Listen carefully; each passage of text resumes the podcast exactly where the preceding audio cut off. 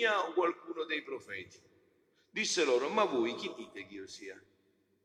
Rispose Simone Pietro: tu sei il Cristo, il figlio del Dio vivente. E Gesù gli disse: beato sei tu Simone, figlio di Giona, perché né carne né sangue te lo hanno rivelato, ma il Padre mio che è nei cieli. E io a te dico, tu sei Pietro, e su questa pietra edificherò la mia chiesa, e le potenze degli inferi non prevarranno su di essa. A te darò le chiavi del regno dei cieli.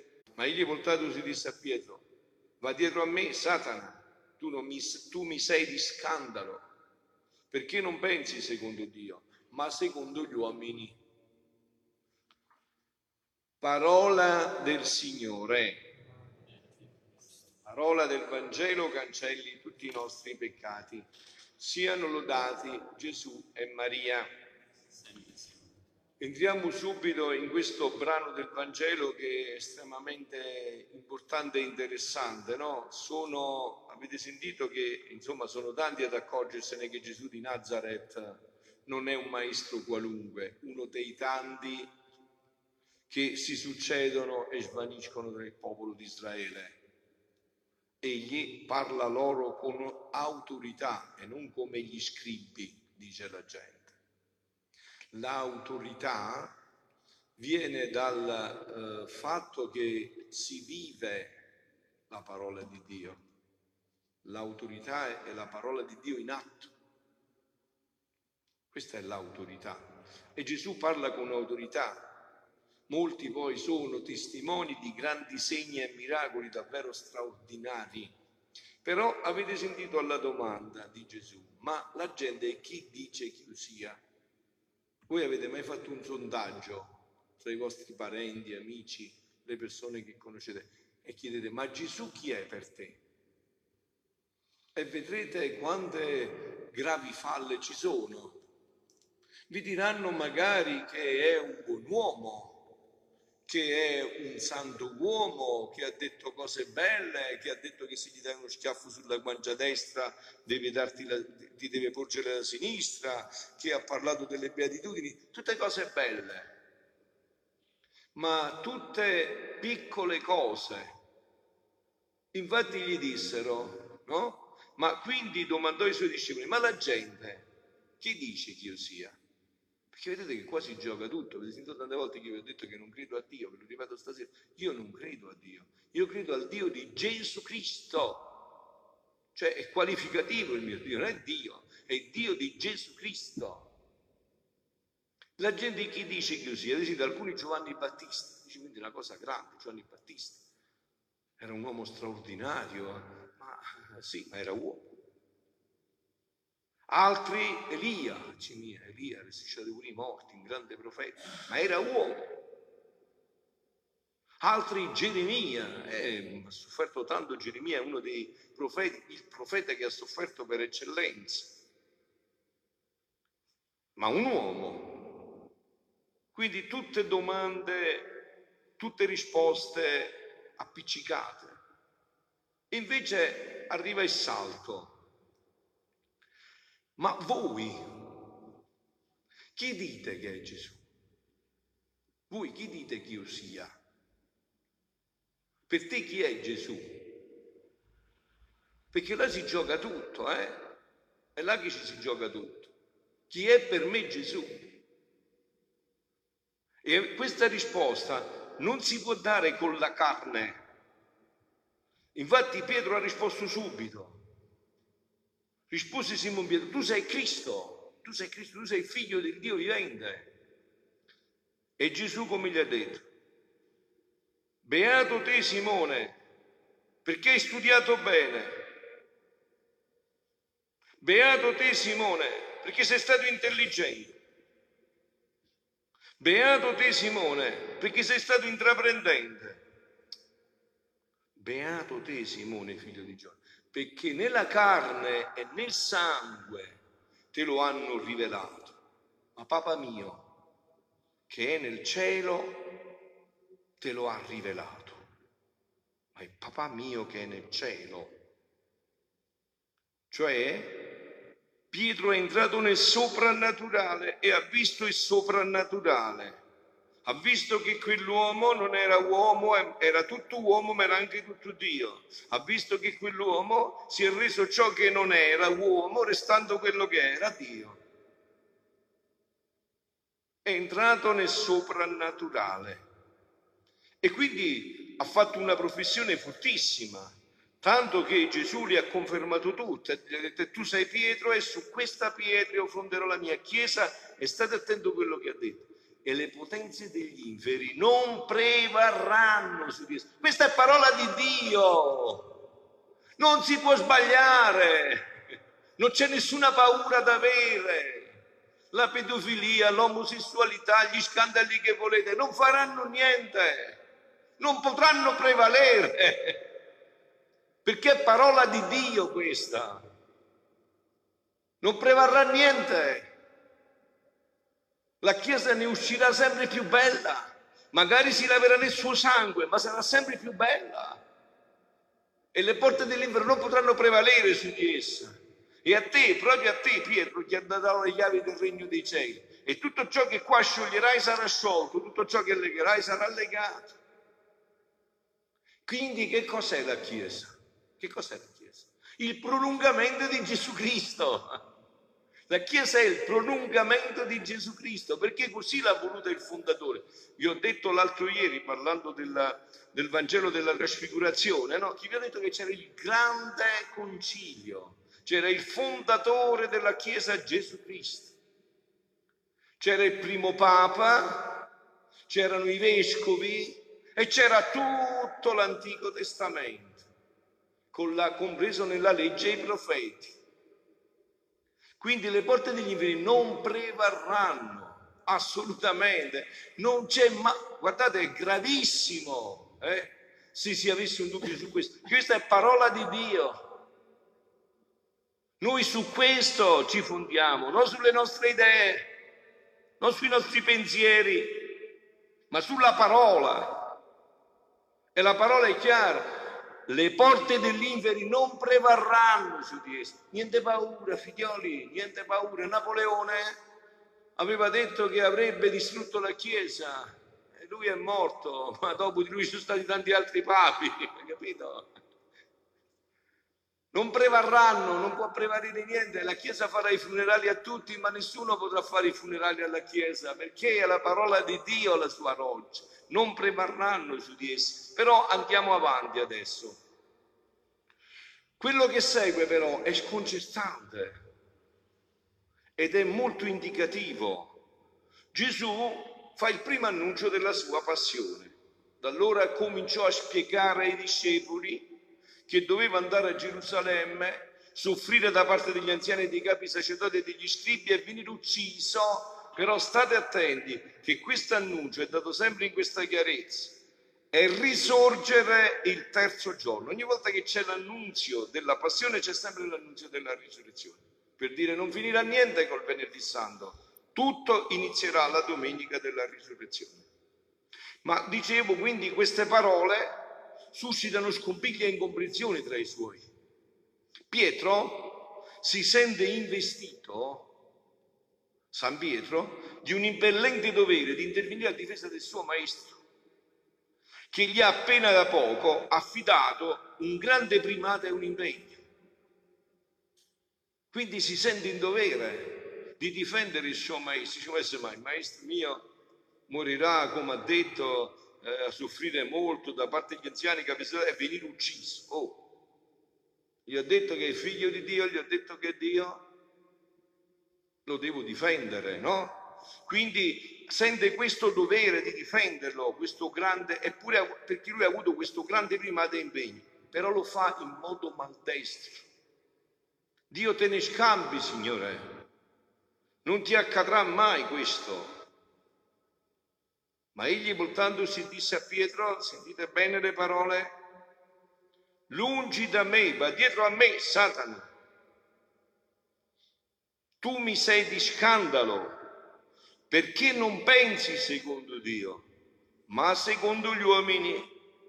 Cosa era successo? Era ritornato nel naturale. Non pensa più, non è nel soprannaturale, ha perso lo sguardo soprannaturale, ritorna a vedere in maniera naturale. Non pensi secondo, ma tu pensi secondo gli uomini, non secondo Dio. Perciò gli ha detto: via dietro a me, Satana, perché tu non pensi più secondo Dio, ma sei sceso secondo gli uomini. Quindi che cosa significa questo? Vuol dire che possiamo essere posti anche in autorità e privilegiati dal Signore, ma se non entriamo con umiltà e fiducia nell'ambito della divina volontà, della volontà divina, rischiamo di pronunciare bestemmie e pensare come Pietro, secondo gli uomini. Dobbiamo stare sempre connessi con Lui. Dobbiamo stare nel soprannaturale per vedere le cose come le vede Dio, non come le vediamo noi. Ecco perché è fondamentale la parola. La parola non è il Dio che tu pensi, non è il Dio che tu ti proietti, è Dio così com'è, come Lui si è rivelato, e lo trovi nella parola, non lo trovi nella tua testa. Il Dio che si è rivelato è il Dio della parola. Dio ha detto che ci ha fatta a sua immagine e somiglianza, non ha detto che dobbiamo farci un Dio a nostra immagine e somiglianza. Io stento a perdonare e quindi che faccio?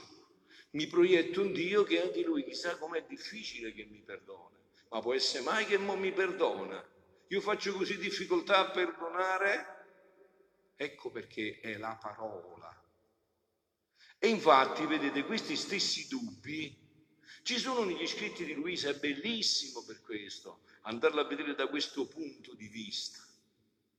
No? Perché anche Luisa, Gesù veramente provoca questo atteggiamento, perché è il nostro atteggiamento, quello di subito pensare secondo gli uomini. Ma può essere mai? Ma come può avvenire questo? Ma Signore, non sia mai! Ma che stai dicendo? Dio che muore in croce? Ma ho capito male. Mi viene a dire che tu muori in croce. Io ti ho detto che sei Dio, il figlio di Dio vivente. Poco prima ha detto: ti sposi, tu sei Cristo, il figlio del Dio vivente, il Dio vivente. Cioè tu sei l'autore della vita e adesso mettono in croce l'autore della vita. Ma ci avete mai pensato a questo? Qui bene. Gli uomini mettono in croce l'autore della vita, colui che ha dato la vita, che è la vita. E allora qua c'è il problema, e questo avviene anche negli scritti di Luisa, riguardo al regno della divina volontà. È lo stesso problema, ma può essere mai con tutto quello che succede? Ma proprio in questa chiesa, dove stiamo vedendo tutto questo popolo di ben di Dio, proprio questa chiesa sarà portatrice del regno della divina volontà. Sì! Perché così è piaciuto a te, Padre, così è piaciuto a te. Infatti, veramente avevo preparato tante cose, ma come si fa qua? Infatti, di questi esempi ce ne sono tanti nella parola. Prendiamone questo, uno. Elia Tisbita, nominato anche Elia, uno degli abitanti di Calad, disse ad Acab: per la vita del Signore Dio di Israele, a cui presenza sto, in questi anni non ci sarà né rugiada né pioggia, sino quando lo dirò io. È il primo libro dei Re, capitolo 17. A lui fu rivolta questa parola del Signore: vattene da qui, dirigiti verso oriente e nasconditi presso il torrente Kerit, che è a oriente del Giordano. Ivi berrai al torrente e i corvi per mio comando ti porteranno il tuo cibo.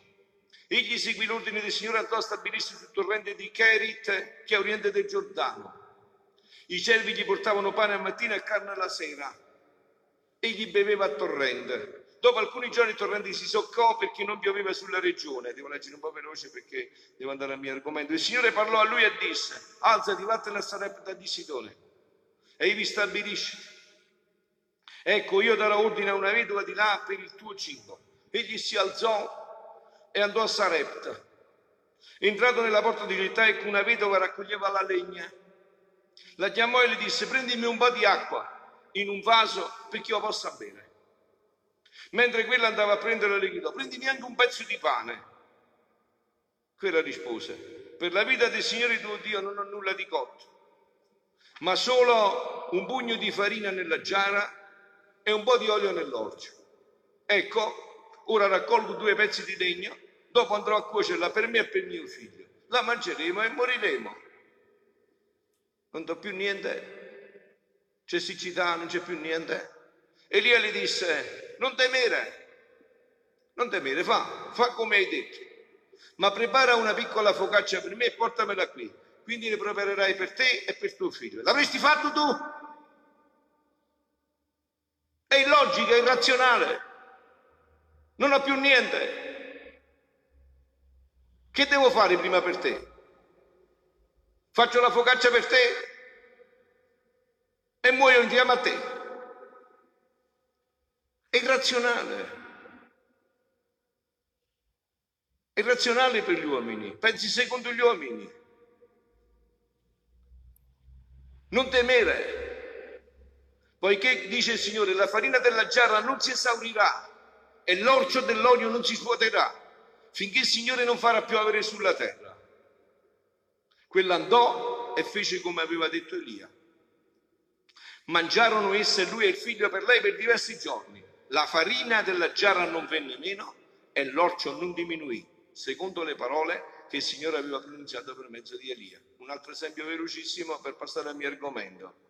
Eliseo, quindi passiamo al discepolo di Elia, gli mandò un messaggero per dirgli: va, bagnati 7 volte nel Giordano, il tuo corpo ti ritornerà sano e sarai purificato.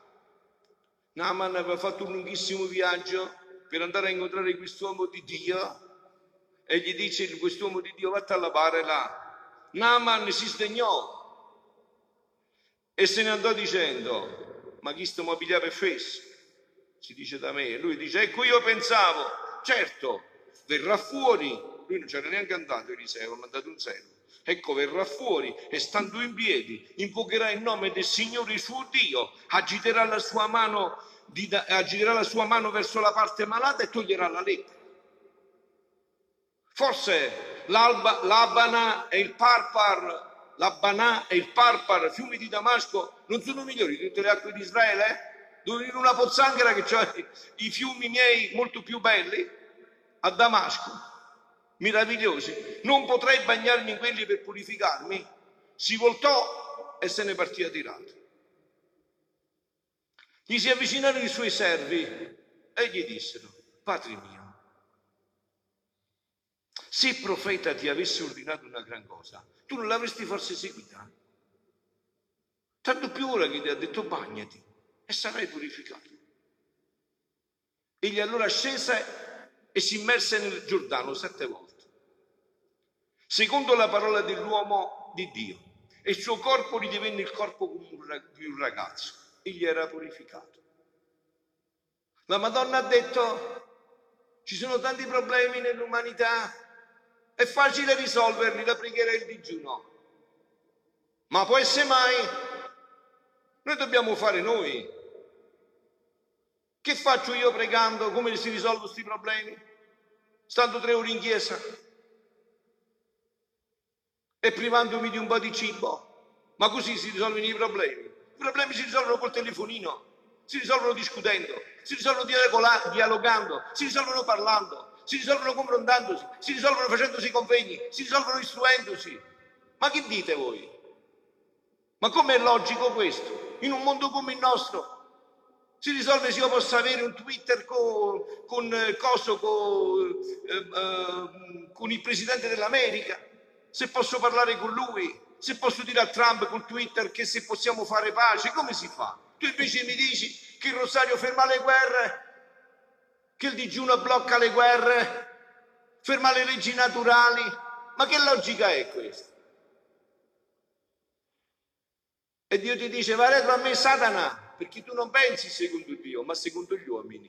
E andiamo al punto velocissimo del mio argomento, che è questo brano dove Luisa pone la stessa domanda. Mi sentivo tutto immersa nel volere divino, una folla di pensieri preoccupava la mia mente, ma sempre sullo stesso fiat, perché in esso non si può pensare ad altro.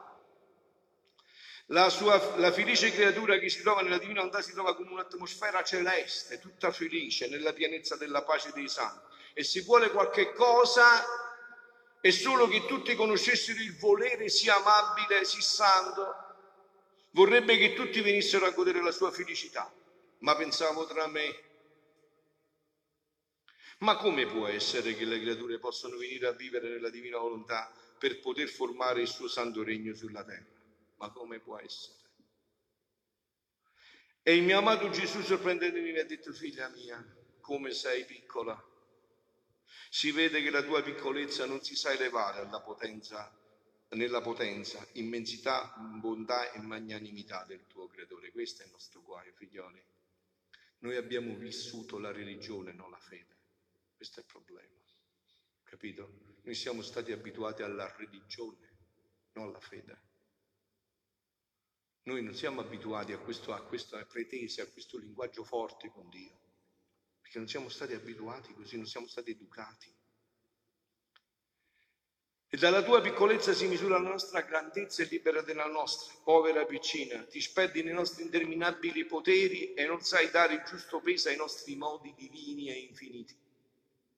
È vero che umanamente parlando, non pensi come Dio, ma come gli uomini. Umanamente parlando, per la creatura, accerchiata dai mali come sta, vivere nel mio volere, formare il suo regno in mezzo a loro, è come se volesse toccare il cielo con un dito, umanamente.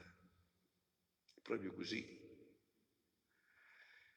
Ciò che è impossibile, toccare il cielo con un dito. Ma ciò che è impossibile agli uomini è possibile a Dio. Non fa problema personale, mondiale, universale che il rosario non risolve. È stato applicato questo. Consacrate la Russia al mio cuore immacolato. Ma come? Ma noi andiamo a parlare con Gorbaciov, facciamo fare dei Twitter, adesso abbiamo i computer. Che facciamo con la consacrazione alla parola? Così solviamo i problemi. Il cielo ci ha detto come bisogna risolvere i problemi, ma noi non pensiamo secondo Dio. E Dio ci ha detto: guarda, tra me e Satana, perché tu continui a pensare secondo gli uomini? Non pensi secondo Dio, continua a pensare secondo gli uomini, continua a ostinarti nel pensiero secondo gli uomini, così anche per il regno della divina volontà. Ma come può venire questo? Ma com'è possibile questo? Ma da dove può venire questo? Dagli atti, dai giri, alla preghiera. Le sorti del mondo dipendono da questo, il resto è tutto un cofone di chiacchiere, perché questo ci ha indicato il cielo. Questo è pensare secondo Dio, questo è il pensiero di Dio. Tu devi sapere che il vivere nella mia volontà è un dono della nostra magnanità vuol fare alle creature, e con questo dono la creatura si sentirà trasformata da povero ricco, da debole forte, da ignorante dotto, da schiavo di vile passione, dolce e volontario prigioniero di una volontà tutta santa, che non lo terrà prigioniero, ma re di se stesso, dei domini divini e di tutte le cose create. Ma come? Come? Io mi assoggetto alla divina volontà e divento libero, divento re di me stesso. Ma non divento re di me stesso se io mi sgancio dalla vostra volontà, se agisco con la mia volontà. Guarda tra me, Satana, tu pensi secondo gli uomini, non pensi secondo Dio. Non entri nel soprannaturale, continua a ostinarti nei tuoi pensieri,